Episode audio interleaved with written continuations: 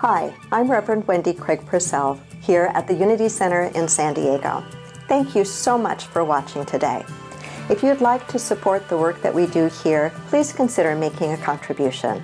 Go to our website, it's easy to do. Thank you in advance for that contribution. In my heart, I hope that you had that experience when you drove into the parking lot and got out of your car and came onto the patio and were greeted by familiar faces, eager to see you. I, I hope that you felt a sense of coming home and that you're feeling a growing and building sense of reconnecting together. That song, I think, conveys such an important message for us, and the message is the importance of keeping hope alive, keeping hope alive, and knowing that as we are coming out of this pandemic, as we are coming out of it, we are coming out changed. You know, if we reflect back to who we were and how we were before the pandemic, and then think about where we are now, we have changed, sometimes in seen ways and in unseen ways.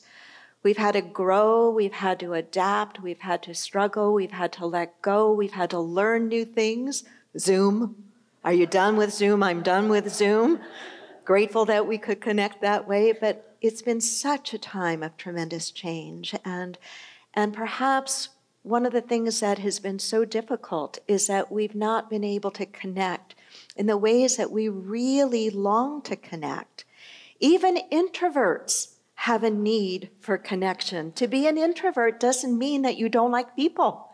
It just means that when you're around a lot of people, that your energy tanks can get a little more depleted, whereas extroverts, when they're around a lot of people, their energy tanks get built up. But there's science that supports this idea that connection is important. And perhaps one of the greatest things that, that all of us feel a sense of having lost over this year plus is that chance to be with one another, to connect. I remember when we were planning on reopening and going through all of the logistics and so forth, I desperately wanted to do the receiving line, and I said yes. And then as it got closer, I thought, but wait a minute, there's no way, knowing myself as I do, that I could do the receiving line. I'd be all over you with hugs. And it would take just the very first person coming through the line, I'd want to give you a hug, and then it would be all over. And what's that about? I think it's about in our heart of hearts, we do long to belong. We long to belong to each other. And we long to belong to each other, especially in a community like this when we share so much in common of what's so really important our spirituality, our sense of compassion, our sense of community. And it is that that causes us to hunger for that connection in such a very deep way. You know, the early church was founded and launched really as a result of a sense of community. You had a an amazing, radical teacher of consciousness, Jesus the Christ, giving a message that at that time was a new message, breathing life into his religion, Judaism, and changing it up a bit and, and talking about a firsthand experience of the God presence. And then when he was no longer there in physical form, however you take what happened in the Easter story, however you place that, what is true is that the church that grew up as a result of him grew up because of community, grew up because people wanted to take that message and learn something from it and try to understand it, but they knew they couldn't do it in isolation and they longed to do it together. And it wasn't even safe to do it together. But we're here in our understanding, our mystical and metaphysical understanding of Christianity, in part as a result not only of the message, but of the message living in the lives of individuals gathered together in small clusters, in small community. Connecting and community is so important. We have all been through the same storm. We've all been through the same storm, but we've not been in the same boat. I don't know who first coined that expression when we first began this, this journey in this storm, but I think it says so much, don't you? That we all weathered the same storm and we're still weathering some of the aftermath of it, but we weren't all in the same boat. And one of the things that I think is really important and very healthy for us to do is to be clear and honest with what that storm has taken from us. And not in the sense of languishing in it in a, in a depressed sense, but in the awareness that until we can name something and acknowledge it, we really can't get past it. And so this has been a time of so much change and really a time of a lot of loss. Some of us have lost family members or friends or neighbors to COVID, a very real physical and tragic loss. Others have lost finances or job security or a sense of, of their, their purpose. Others have lost the ability to celebrate the passage of time together the ability to celebrate weddings together. I've heard of so many stories, and so have you, of couples that had planned a wedding and then had to change the date once, and then change the date twice, and then change the date a third time, and finally said, What the heck, we're getting married, right? So, not being able to celebrate those important milestones, the happy ones, graduations, births. Remember in the beginning how, how the birth of a baby had to be celebrated differently. The father wasn't allowed in the, in the room in, in some cases. So being able to name and, and allow ourselves a space to go, this hurt. This was really difficult. And difficult in different ways for different people. And if we have managed to weather the storm better than most, and I've heard from many in our community, that that seems to be the case, that many of us have weathered the storm most than many others, and we are grateful for that. What I think we owe our brothers and sisters is the awareness that that may not be true, and it isn't true for everyone else. And so, keeping our heart of compassion open, our tenderness open, is so very important as this pandemic abates and as we begin to emerge, what I want to be talking about in the weeks to come is who and how do we want to be now? I, I don't want to go back to what was. I want to go forward to what can be. And I think there's a decided difference in that. I'm not saying that everything that was was bad, but I do believe that we can do so much better as individuals, as communities, and as a country than what was. And to do that, we've got to get really clear on what matters to us. And as we are coming out of this storm, I think one perhaps one of the greatest takeaways that that we are carrying forward is a much clearer sense of what really matters to us when all is said and done. Is that not true for you? Have you not had over these 12, 14 months, however, 15 months that it's been, have you not found yourself more often than ever before reflecting on what really matters to you? Nod your head if that's true.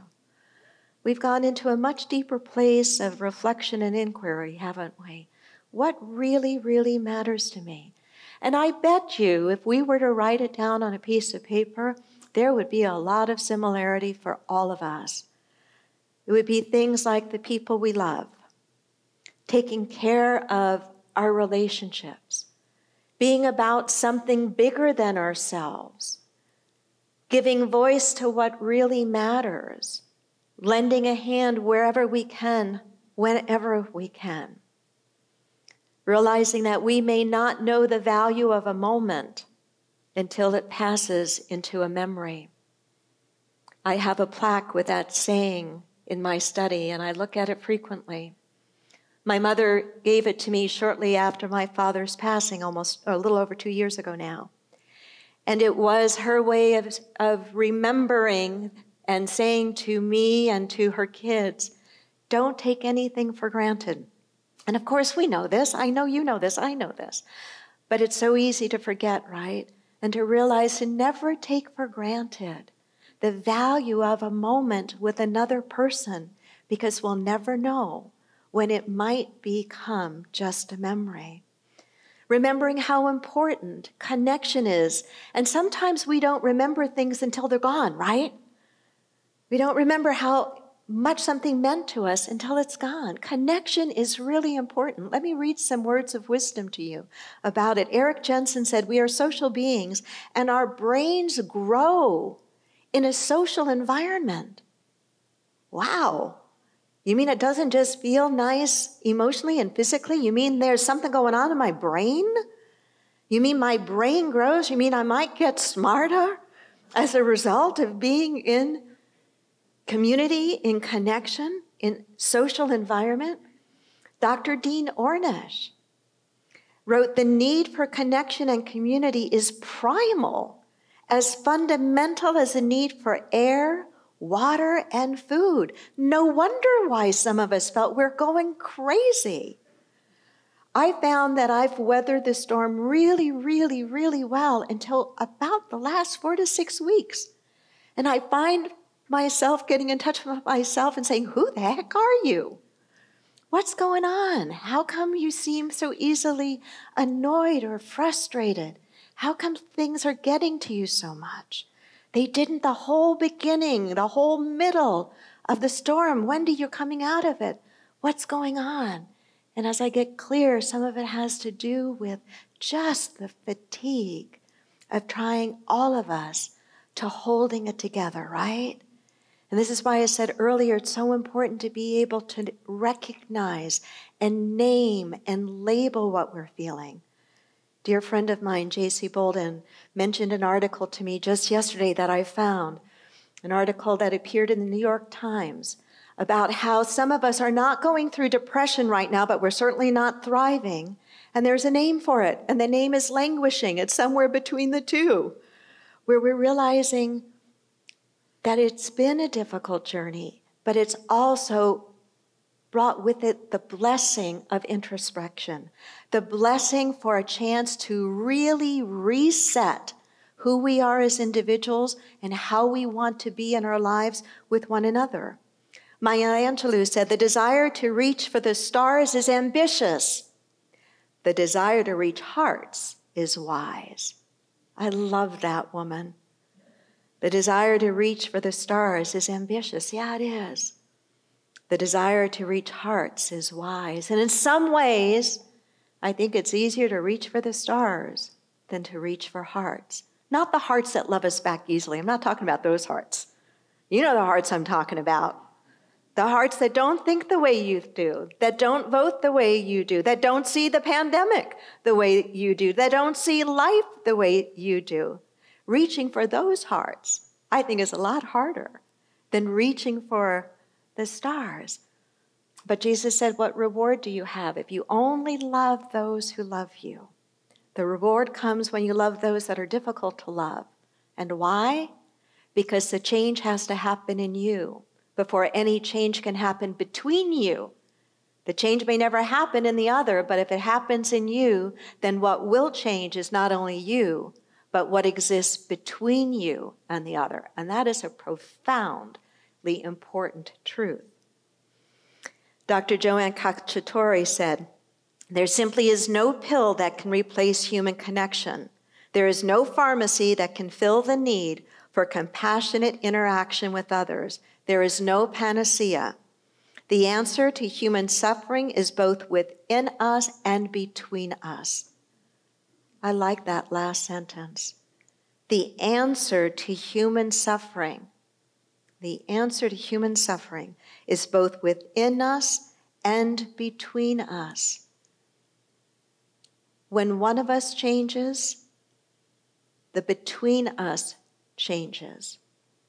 We stand in a spiritual teaching and practice that is all about us doing our individual work of growing and healing and evolving in consciousness. And as we do that, absolutely positively, the between that exists between us and any other, whether the other is a person or the other is an opportunity or the other is a challenge, changes because we have changed.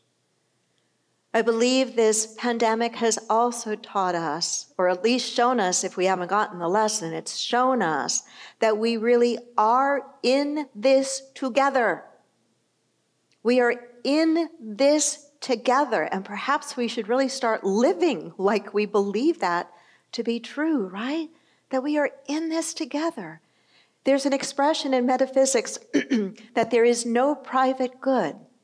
We could also flip that and say, in the ultimate sense, there's no private bad either. Have you noticed how the virus doesn't care about borders? Have you noticed how the virus doesn't care about what color your skin is? Doesn't care about what you know? We're in this together. And those of us in this teaching have an opportunity to lift that awareness up and to live as if we really, really believe that. And one of the things that I think is absolutely true, and it makes me very grateful and proud of this community, is for a number of years now, we have really taken our spiritual practice beyond just us healing ourselves individually, but have taken it out to look at how can it be applied in social settings, in social issues to heal our world. Because if we don't do that, then what good is the teaching really? That is what we are called to do. We are in this together. And what might that look like? It could look like a lot of things, from the very simple to the much broader and deeper. It can look like simply listening more deeply to the other and holding space can look like really being about helping your neighbor. I bet every one of us in this room, sometime during the pandemic, pandemic reached out in very concrete ways to help our neighbors. You probably shopped for them. When you found toilet paper, remember the toilet paper days? You probably bought some extra to share with your neighbor, but didn't buy too much to hoard, right? Right? Didn't do that. You may have been on the receiving end. You may have opened your door and found a box of Clorox wipes sitting on your on your, on your stoop. Ways that we helped one another. Let us not forget that when all of this is really behind us. Let us remember how valuable those acts of kindness really are. Being present, showing up. We don't always have to have the answer. Sometimes we are the answer not what comes out of our mouth, but just being there with the other, showing up with the other. There's so much that we can do to be the expression of loving kindness. And if this pandemic is giving us the opportunity to do anything, I think it's giving us the opportunity to care more deeply about one another and to put feet beneath that, to make that real, to not take anything for granted do you remember in the early days of the pandemic what shopping was like? Do you remember? You remember buying things, first of all, waiting in long lines to get into the store. Remember that? Remember buying things and then taking them home and having to wipe everything down and then taking them into your house. And you were lucky if you got all the things that you needed. Remember the bare shelves? To keep that alive, not out of a sense of depression, but out of a sense of, wow, let me be aware of the good that is around me, and let me never, ever take it for granted. Let me be aware of the good that is around me and never take it for granted. And let me be aware of the good within me and always be willing to give it. Let me be aware of the good within me and always be willing to give it. Namaste.